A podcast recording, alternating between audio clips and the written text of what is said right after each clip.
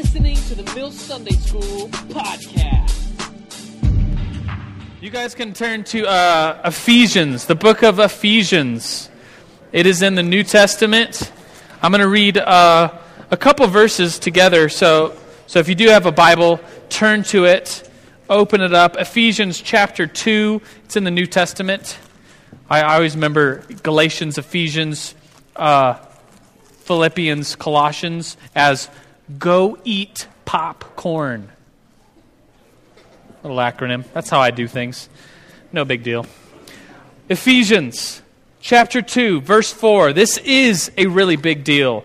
This is the Word of God. This is, we're, we're continuing to talk about salvation and, and grace and works today, specifically. It's theology. We're going to get into soteriology, the study of salvation. Any fans? Woo! Yeah, soteriology fans, great. Ephesians 2, chapter 4. This is the real deal right here. It says this. Listen carefully. It, it, gets a little confusing at the beginning, and then it goes to a verse which I, I'm sure many of you have already heard before. It says this But because of his great love for us, God, who is rich in mercy, made us alive with Christ even when we were dead in our transgressions. It is by grace you have been saved. And God raised up with Christ and seated us with him in the heavenly realms in Jesus Christ, in order that in the coming ages he might show the un- uncomparable riches of his grace expressed in his kindness to us in Jesus Christ. And then this verse, a verse that many of you have heard before, a verse that many of you may have memorized. For grace, for it is by grace you have been saved through faith, and this is not of yourself. It is the gift of God, not by works, so that no one can boast. We are God's workmanship, created in Jesus Christ to do good works, which God prepared in advance for us to do. Let's pray this morning. Fathers, we begin the Mill Sunday School. God, would you open our hearts and minds to, to learn more about how salvation works? This, the mystery between doing good works and, and trying to earn salvation, and this mystery of just giving our faith to you and receiving, and receiving salvation. God, would you open up our hearts and minds that we might understand how you work, how salvation works inside of us? God, we're so. Um, we are so thankful that you have deemed us worthy to have salvation. You made us righteous while we were still dead in our sins. And so, God, we love you. and We praise you. And everybody screamed. Amen. Thank you. When I was in middle school, I used to uh, eat breakfast. Me and my brother, uh, my dad would usually leave a little bit early for work, and so it'd be me and my bro and my mom eating breakfast. And uh, we didn't have a TV in the kitchen, but we had a sweet radio, and we'd listen to the radio, like kind of waiting for the bus. And if we timed it right, we many mornings we would hear uh, a guy named Paul Harvey right before we went off to the bus ride. Anybody know who Paul Harvey is? Yes, yes. He's he's a guy that talks like with a really deep voice. And he, he says things like, I'm Paul Harvey. You know what the news is. In a minute, you're going to hear the rest of the story. and uh, he, the rest of the story was like this program where he would uh, either talk about a person or an event and list all these facts, really cool, interesting facts about them, and at the end tell you who it was. And so if it was like Brad Pitt, he'd list like all these cool things about Brad Pitt and how Brad Pitt grew up and how cool Brad Pitt is. And then at the end, he would say, and that we've been talking about Brad Pitt, and everybody's like, "Wow, that's so cool, Mom! Listen, that's Brad Pitt. Did you know that he did that?" And uh, and so what we're going to do right now is the rest of the story. So I'm not going to tell you who it is, but if you guess who it is, don't yell it out. You can turn to your neighbor and whisper, "I think it's so and so," and if you're right, then you get the credit for being right. So. there was a man who lived in the Middle Ages. He uh, was a German dude. And uh, sadly enough, his, his mom passed away when he was a kid. He was raised by his dad. And uh, he, he talks about in some of his journals and, and diary entries and things that his dad was never very happy with him. He was always trying to please his father, and his dad uh, just wasn't very happy with him. He couldn't live up to what his dad expected for him. In fact, his dad even wanted him to become a lawyer uh, and, and be like him, but he never amounted to being a lawyer. And, um, and a lot of theologians, so it is, is a theological character, uh, a lot of theologians look back and say that this person who, who didn't feel loved by their father may, in some ways, have looked towards God and, and thought, oh, God doesn't love me. God, I'm not measuring up to what God has for me. That somehow God is very unhappy with him and he has to work uh, to, towards salvation, work towards impressing God. Um, and in his 20s, this character, this uh, German dude in the Middle Ages, in his 20s, three of his friends died from the Black Death, this disease that was going around the, the, all over Europe. It killed one third of Europe's population. One third of you, raise your hand.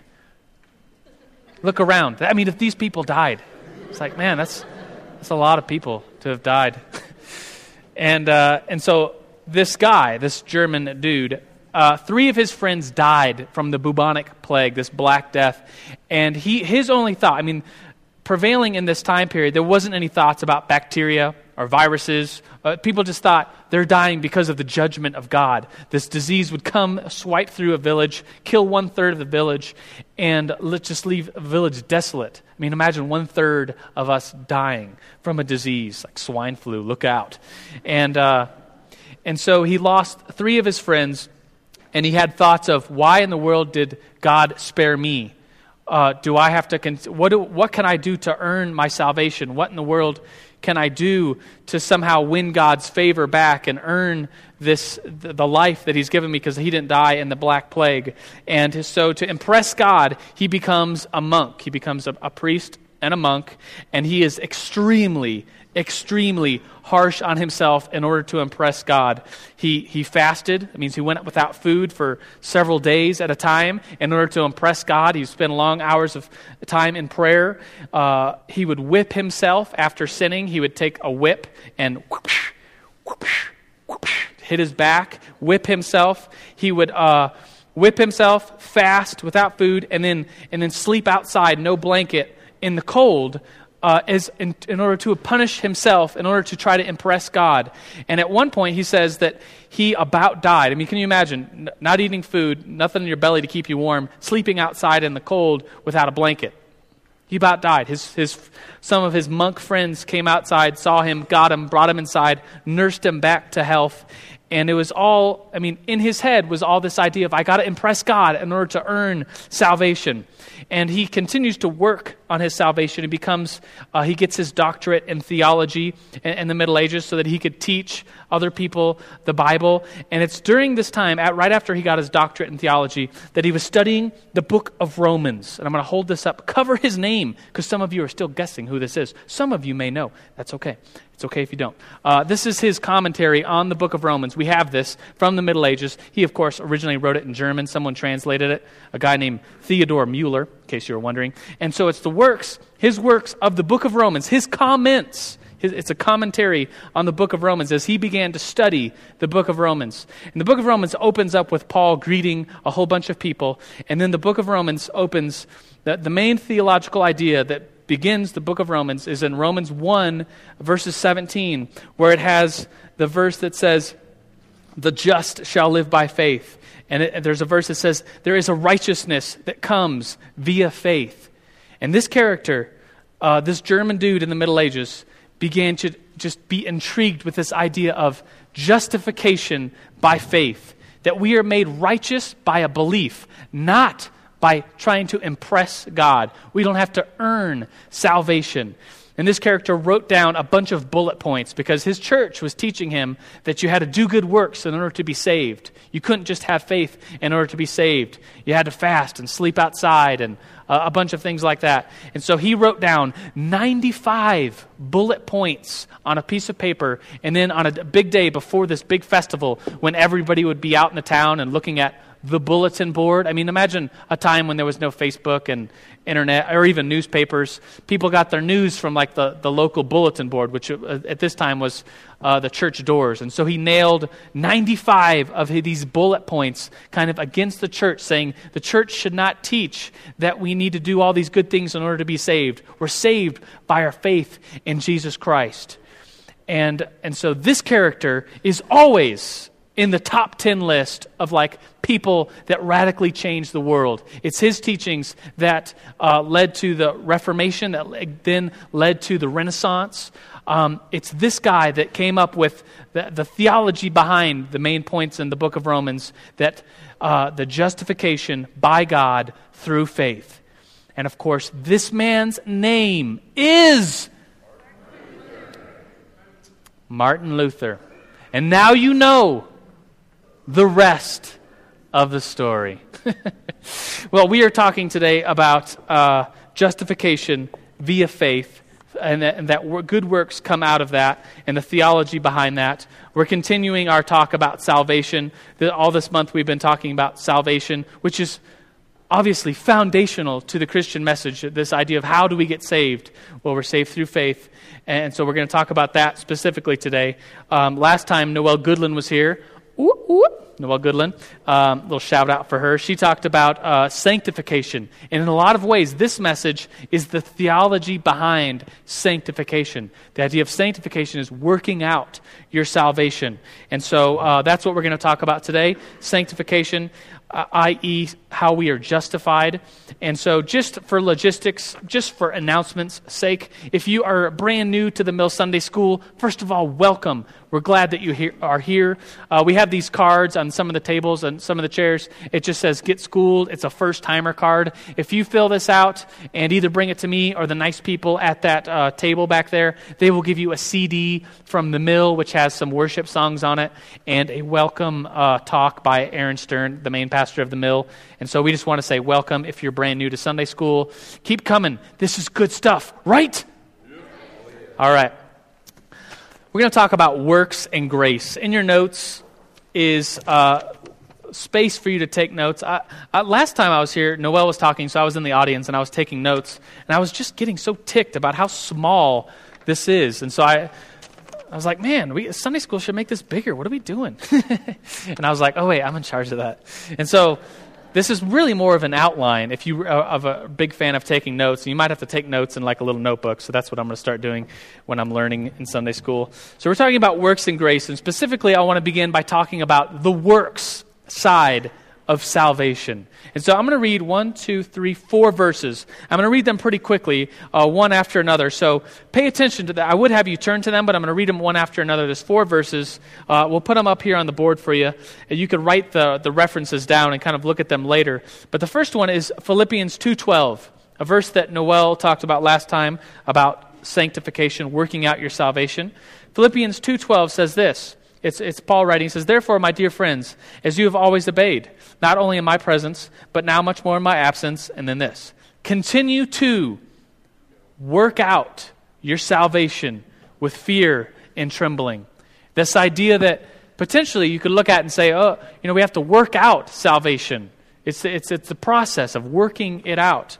Let me show you another verse about this, about the importance of works. James 2.17. This is a big one. Um, James 2:17 says this, get ready. Faith by itself, if not accompanied by action, is dead. So if you have good faith, I, I believe in Jesus, I have faith, but you have no action, what does it say? Well, your faith is dead. It's a very, it's a very humbling passage. James 2:19. This one's even more humbling. It's almost uh, wow. You believe that there is one God. Period. Good even the demons believe that, and they shudder. You foolish man, do you want evidence that faith without deeds is useless? Wow. James 2:26 As the body without the spirit is dead, so faith without deeds is dead. And so here's I want to give you kind of I mean we could hear these things uh, these verses, powerful verses about the importance of works. But I want to put it in a, in a context. I want to ask you a question. This question you could think about on your own, or you could, you could turn to some buddies and discuss it. And I think that's kind of the way to go. So if you invite, invite other people to, to have a conversation with you. And it's this question. And I ask this question with seriousness because I know that many of you probably have someone, as I, as I describe this person, many of you may have a person in your mind that comes to mind as I describe this.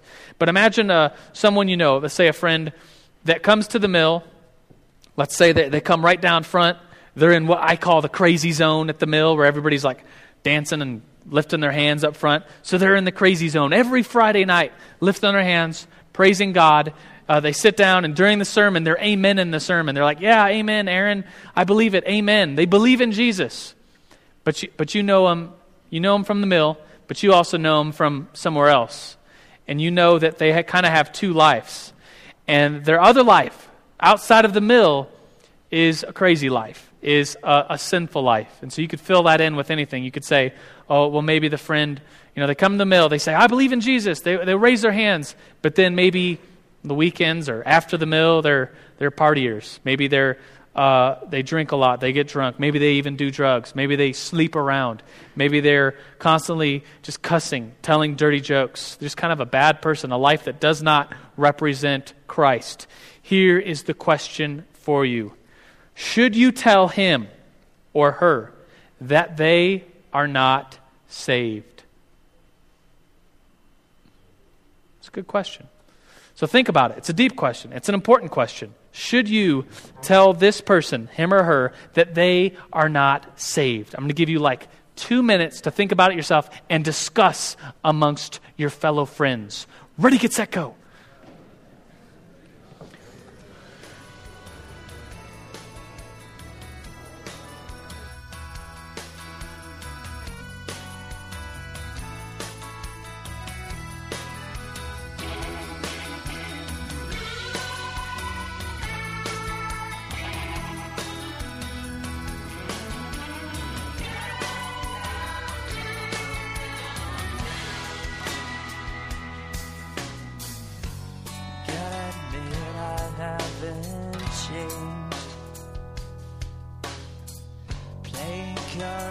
Houses, still covering my landscape. I never expected you to stay. When I'm grabbing for these crumbs and cold loose change.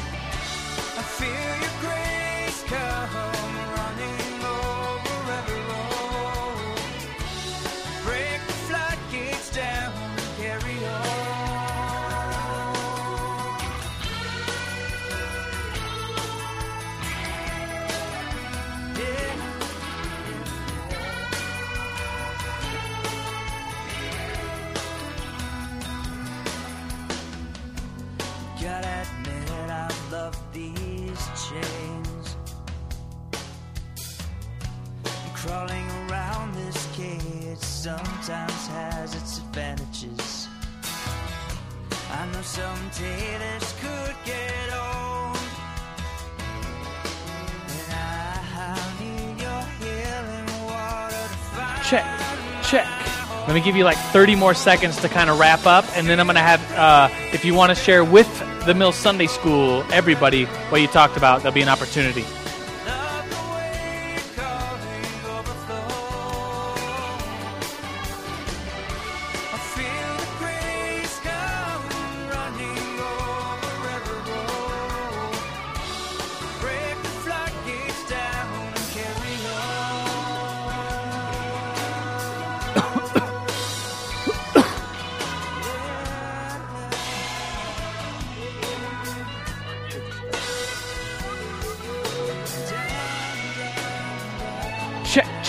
All right. Um, let's talk about it. Uh, maybe there's a few of you that are bold enough to, to stand up. There's two dudes with mics. Raise your hand, mic dudes. They're so cool. Wait till, uh, get their attention, get the mic, and then if you would, j- just so everyone can see you, uh, stand up and, and share, uh, share your thoughts about the question. Um, specifically, I'll just say the question again Should you tell him or her that they are not saved?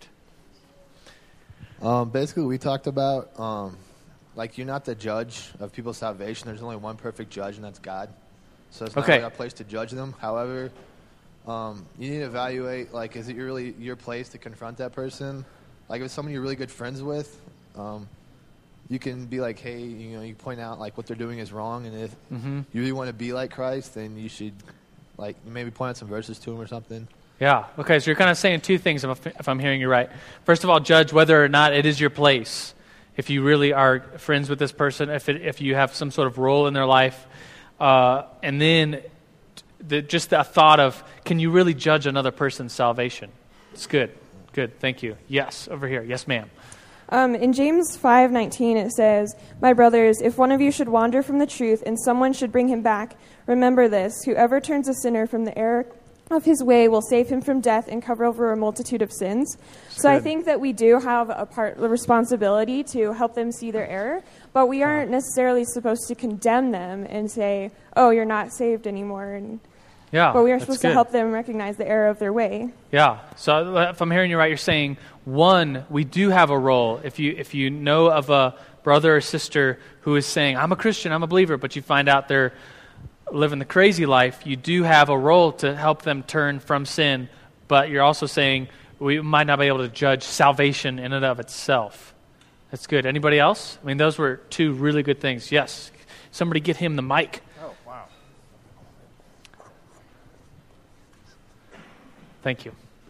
Well, I agree with what people are saying about, you know, judging people. Um, it says in the Bible, you know, judge not lest you be judged. Yeah, it does. Uh, you know, to remove the the log out of your own eye before you remove the splinter out of your brother's eye. Yeah, good. But I do believe that we do have a position as Christians to help one another uh, and to help, you know, them to see the error of their ways Yeah. by bringing out the Word of God and, and showing them that, you know, Jesus teaches us that if we love Him, we will follow His commandments, we will follow His teachings. Yeah, that's good. That's good. Excellent point. Yeah, so the three of you all said uh, something very similar as that, that I was going to say. I was going to say, yeah, we can't specifically judge salvation. We can't judge whether, you can't look at someone and say, yes, you are saved, no, you are not saved. But I think we can say, and this is maybe my opinion, if we're talking to someone, we can say, hey, listen, bro, your, your salvation may be, I don't know, I'm not judging you, but your salvation may be in jeopardy because it talks about in James how if your actions do not follow your faith, that that faith is dead. And so maybe you're not saved. I don't know. Yes, we got one more comment. Matthew, go ahead. Well, what I got out of because me and my dad both have been doing a lot of studying in James, and what I got out of that passage is that um, a life of salvation will lead to good deeds, mm-hmm. and maybe as opposed to coming up to someone and saying, "Hey, you need to stop this." Um, bad deed so that you can grow closer to God. Maybe we should be coming at it from the opposite perspective of encouraging them to draw closer to God so that the Holy Spirit can do his own convicting Yeah. in their life, so that the Holy Spirit can do his own talking on their life and move, move in his own way. Right. And so, yeah, so what you're saying basically is instead of just pointing the finger saying you're a bad boy, say, let, why, you know, like you have salvation. Christ has set you free from those sins, something more foundational. That's good. I, thank you guys for, for being mic dudes. I want to read two, uh, let's see, actually, I have three passages to read. And this first passage is actually the passage that we started this morning with, the Ephesians 2 8. I just want to reread that verse that is so popular uh, for us as believers to know and to understand. It's Ephesians 2 8. It says, For grace, for it is by grace you have been saved through faith, not by works. And this is not even of yourself, it is the gift of God. Pretty cool verse, don't you think? We're saved by grace. Philippians 2. This is also a verse that I read. It was, the, it was the work out your salvation. Let's read the rest of it, kind of in context. It says this, uh, Philippians 2.12. It says, continue to work out your salvation with fear and trembling. And then the very next verse says this, for it is God who works in you to will and to act according to his good purpose. So work out your salvation because why? Because you're earning salvation? No, because it is God who works in you. And then Romans. This is a, a great passage to so, show somebody, you know, if they're asking, what's it mean to be saved? You know, where does it say in the Bible what you got to do to be saved? Well, Romans 10 9 uh, spells it all out. Romans 10, chapter 10, verse 9. If you confess with your mouth Jesus is Lord, believe in your heart that God raised him from the dead, you will be saved. And then Romans 10:10, for it is that with your heart that you believe and are justified, and it is with your mouth that you confess and are saved. So here's the main point. If you're, if you're taking no- notes, uh, this is the main point of, of this discussion of works and grace. We are saved by grace through faith. That's the main presupposition of salvation, uh, justification by faith. We are saved by grace through faith, and good works are an indicator of this. Do you understand that? I mean, it's deep theology that did not come easy. I mean, it took our homeboy, the rest of the story guy, Martin Luther. I mean, he lived in, in the 1500s, uh, and it, it took you know 1,500 years of church history as, as the church kind of fell into this, you got to be good in order to have salvation. You got to work out your salvation, meaning you have to earn salvation. And it took 1,500 years of church history for, for our homeboy, Martin Luther, to, to say, no, we're, we're justified by faith because the Bible says it so clearly. And it's so easy to be tempted to think that we, ha- we have to do something in order to be saved. We have to be good in order to be saved. And I remember um, I, I used to live in Utah during my college years, and uh, I'd, I'd, go to college, and I, I, got my degree in biology. And I remember one class we were waiting out a class, we were on break, and in the hallway, kind of talking, and I got to talking with this girl, and she was a Mormon, and uh, we, we were friends. And so it was, it was just easy to talk to her and kind of ask her, so what, what do Mormons believe? And, and I would tell her what I believed. And it was kind of, a, we kind of looked forward to the conversation where we'd, we'd discuss in a very nice way the differences of our beliefs. And as an evangelical Christian, talking to a Mormon, there's a lot of similarities. You know, you could talk to them about Jesus and they know, know who you're talking about. It's not like, for instance, talking to uh, a Buddhist that may or may not know who Jesus even is. Um, so I was talking to this Mormon, the girl, this nice girl in college outside in the hallway. we were conversing, and, and the, the gist of our conversation was I was trying to say, listen, there's, there's big differences, differences enough from evangelical Christianity to Mormonism that says, you know, there's foundational differences, so much so that, you know, I would say evangelical Christianity is different, is a whole other religion than the Mormon religion. And we were going back and forth, and we specifically got to talking about justification by faith. And I was sharing, yeah, we're justified, we're made righteous, we're saved when we believe and have faith. We're saved by that grace of God. And she was saying, as a Mormon, following Mormon theology, she was saying, no, you're not, you're not saved just by grace. You're saved by grace and you got to do good things. And I was like, well, what good things do you got to do? And for her, uh, she specifically said, well, you got to go on a Mormon mission, a Mormon mission trip you have to be part of the Mormon church and be in good standing with the Mormon church. You have to tithe to a Mormon church. These are all good works that you have to add to salvation, uh, add to grace in order to be saved. She said you have to do temple works, and she kind of explained, you know, you have to do baptisms for the dead. And I was like, do what? And she was like, well, she, that someone like, uh, like like she had been baptized on account of family members that had already died that weren't Mormons, and so she was baptized like in their name. And, and I was like, well, that's weird. But, but uh, that wasn't the point. She just was listing things you had to do in order to be saved. And I was saying, no, no, no, it's by, it's by grace alone. And she says, she was saying, no, it's by grace and you got to do good things or else, or else you're not saved. And we went back and forth. We were disagreeing. And I finally thought of the example in Luke 23 at the end of that chapter of the, uh, the thief on the cross. Have you, have you thought of this argument before in explaining to someone, you know, you, you, you don't have to have works in order to be saved. You're saved by grace alone. And I said, you know, the thief on the cross. So there's two criminals. Jesus is being crucified, and there's two criminals. And one of the criminals accuses Jesus, makes fun of Jesus. He says, If you're the Christ, save yourself and save us. And the other criminal says, How could you be so cruel? Uh, in my, my, my wording, how could you be so cruel? Don't you fear God?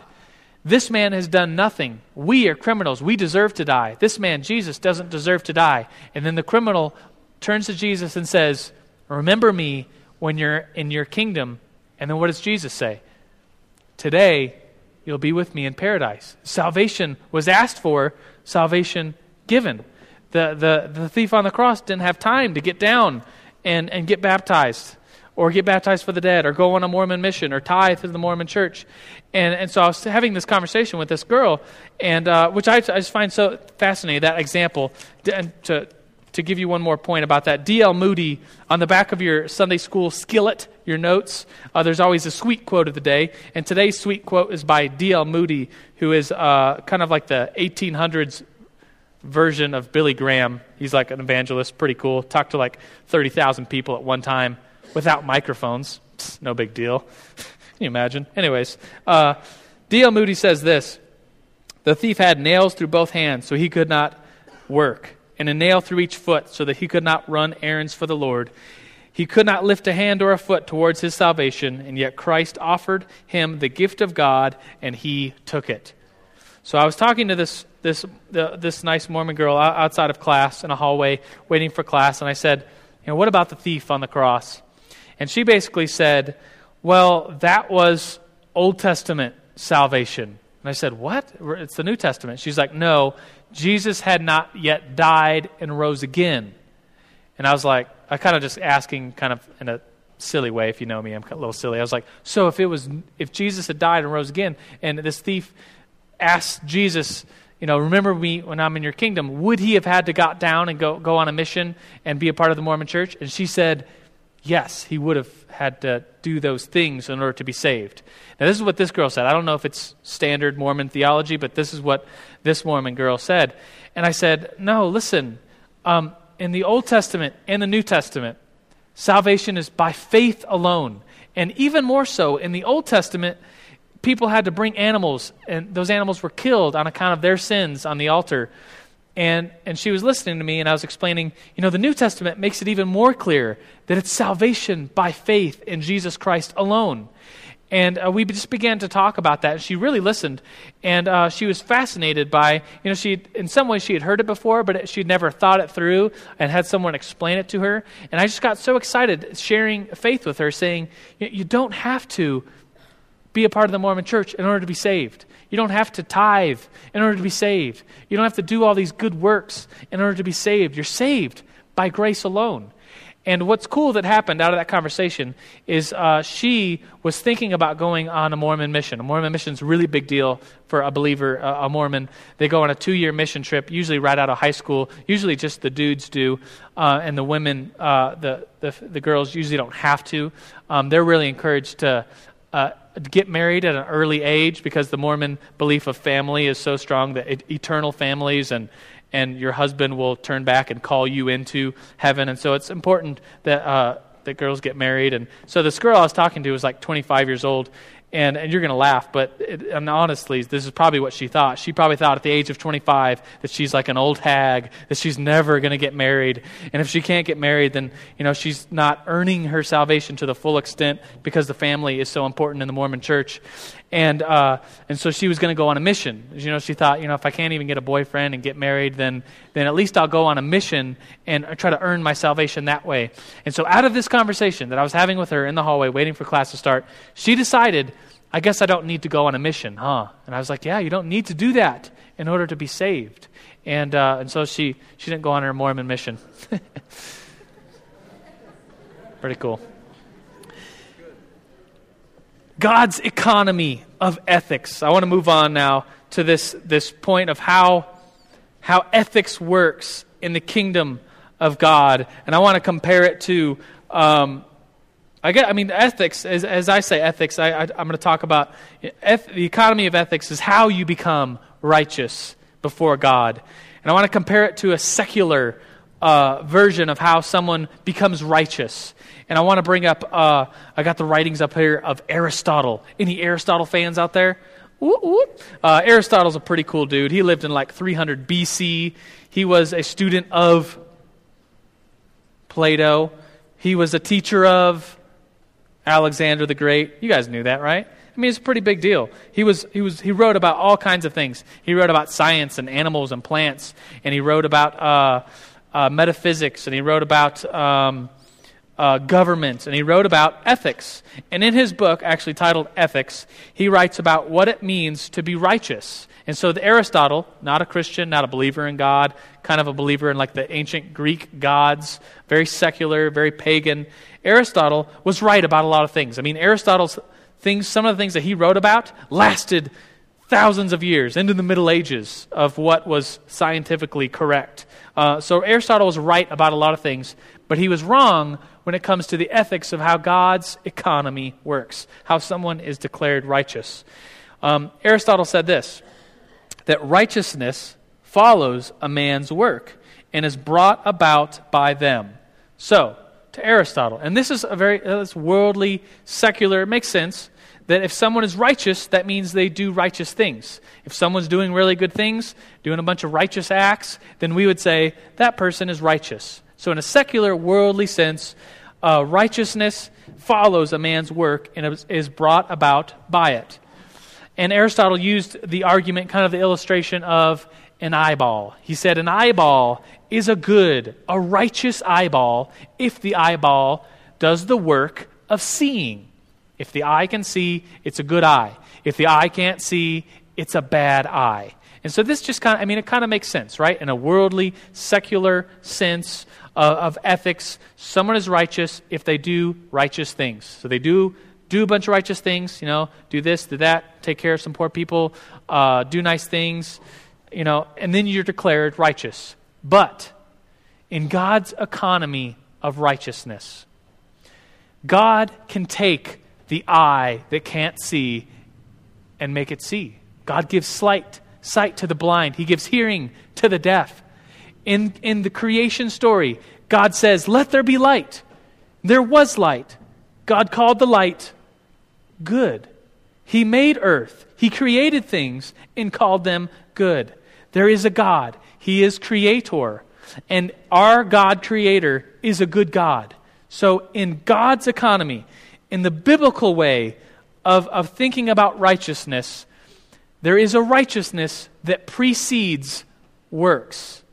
And Martin Luther, our homeboy, the German from the Middle Ages, jumps all over this idea and talks about uh, God's a, a righteousness, that we are justified by Him through faith, and that justification precedes works, and good works grow out of it.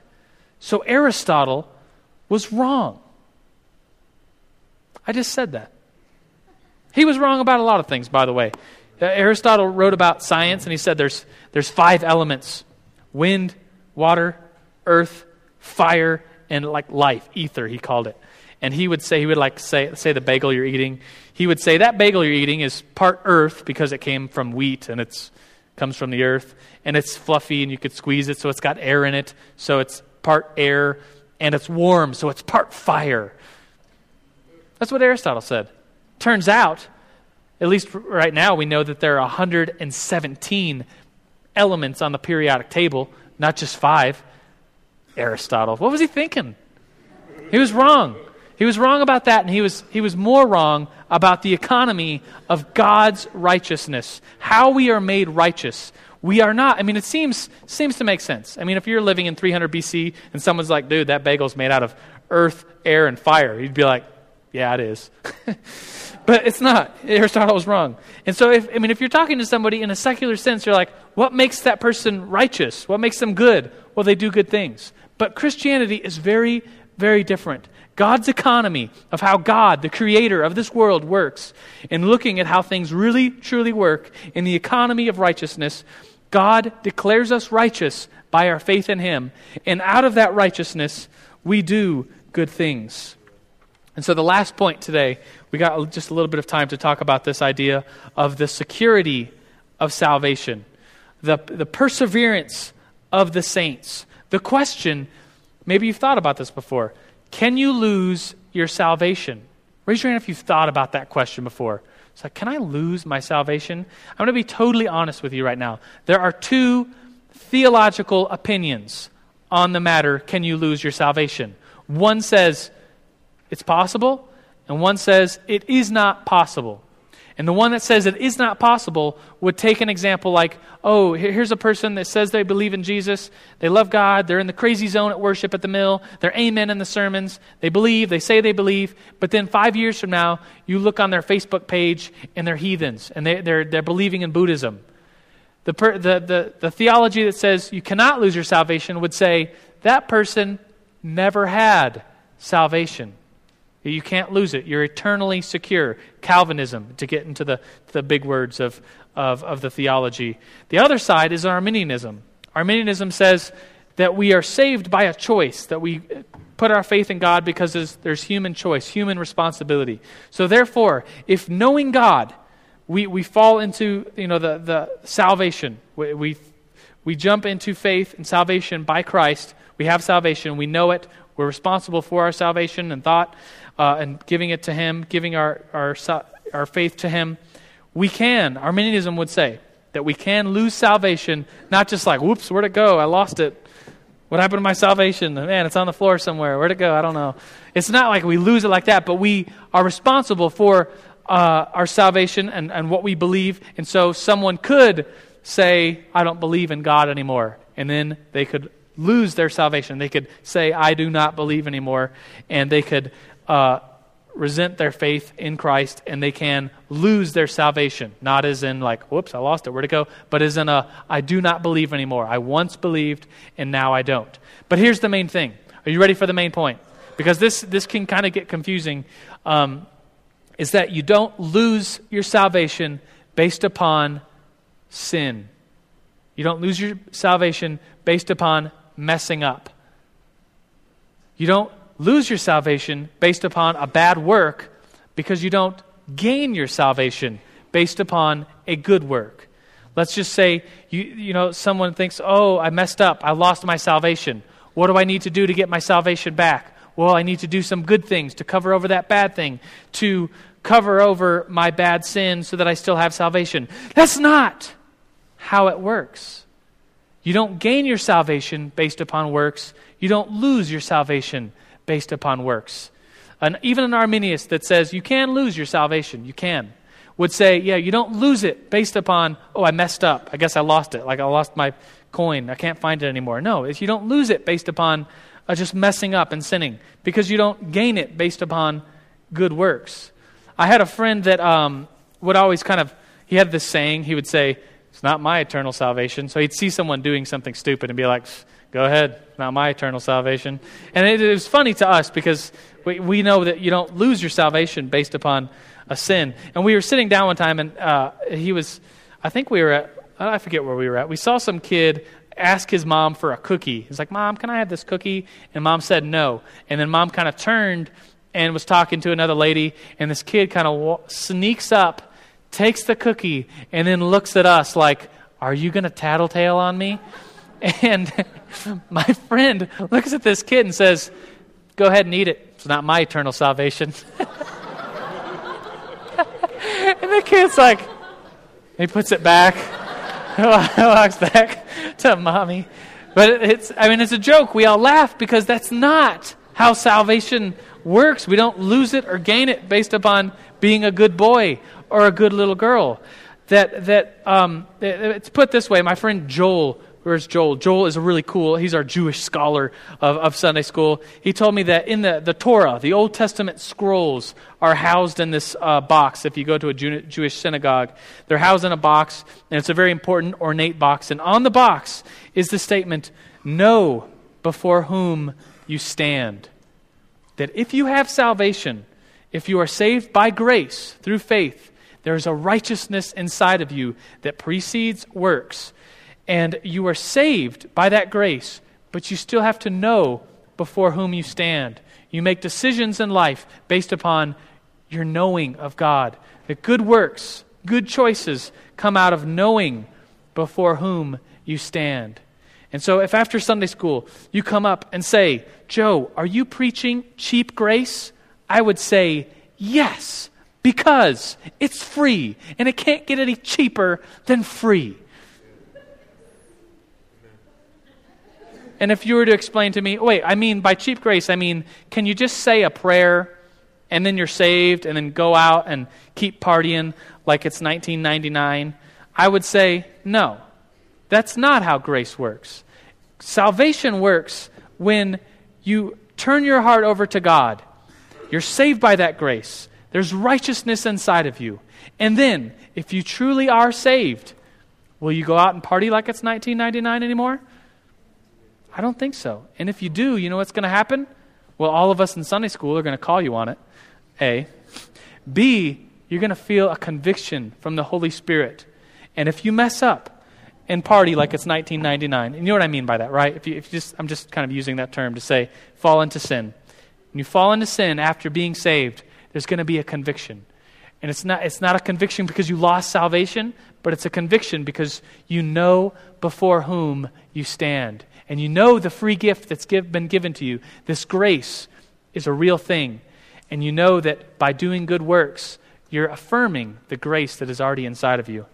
I want to close quickly with just a, a story. It's more of an illustration story. It's a story of a, of a poor family. Uh, they, have, they have one child, a mom and a dad have a child. They're extremely, extremely poor.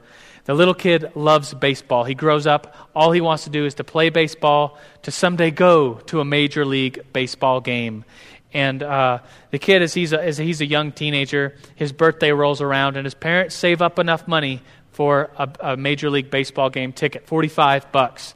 And there's no way that all three of them can go to this game. They just have barely enough money for this kid to go to the major league baseball game. And so they drop him off this young teenager boy goes into the stadium gives the ticket to the guy it's been paid for and instead of watching the baseball game the kid runs around the stadium trying to pay back his mom and dad for the ticket. He goes around, he gets a bag, he starts collecting cans, jumping into trash cans, getting as many cans, like soda cans, as he can, putting them in a bag so that he can recycle them, get five cents a can, and then pay back his parents for the ticket of the baseball game. Can you imagine the look on the parents' faces when this little kid, when the parents come back to pick him up, the little kid, sweaty, covered in you know, sap from the, the, the cans of soda and the sugar. And he's all sweaty. He gets into the car with this little bag of cans and says, Mom and Dad, I'm so sorry. I tried to pay you back. All I've got is about $10.50.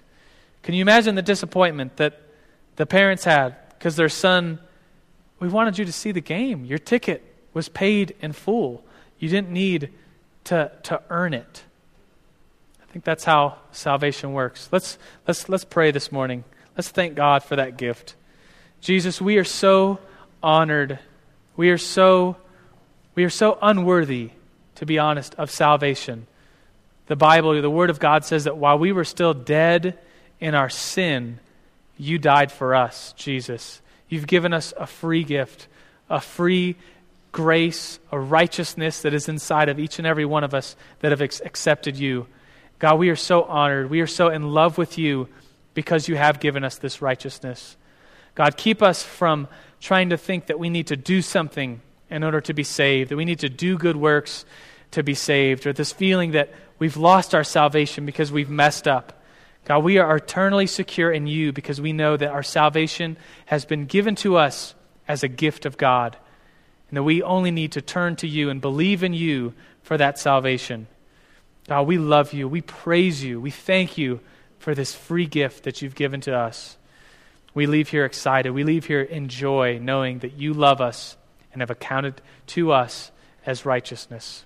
So we love you and praise you. And everybody said, Amen. Amen.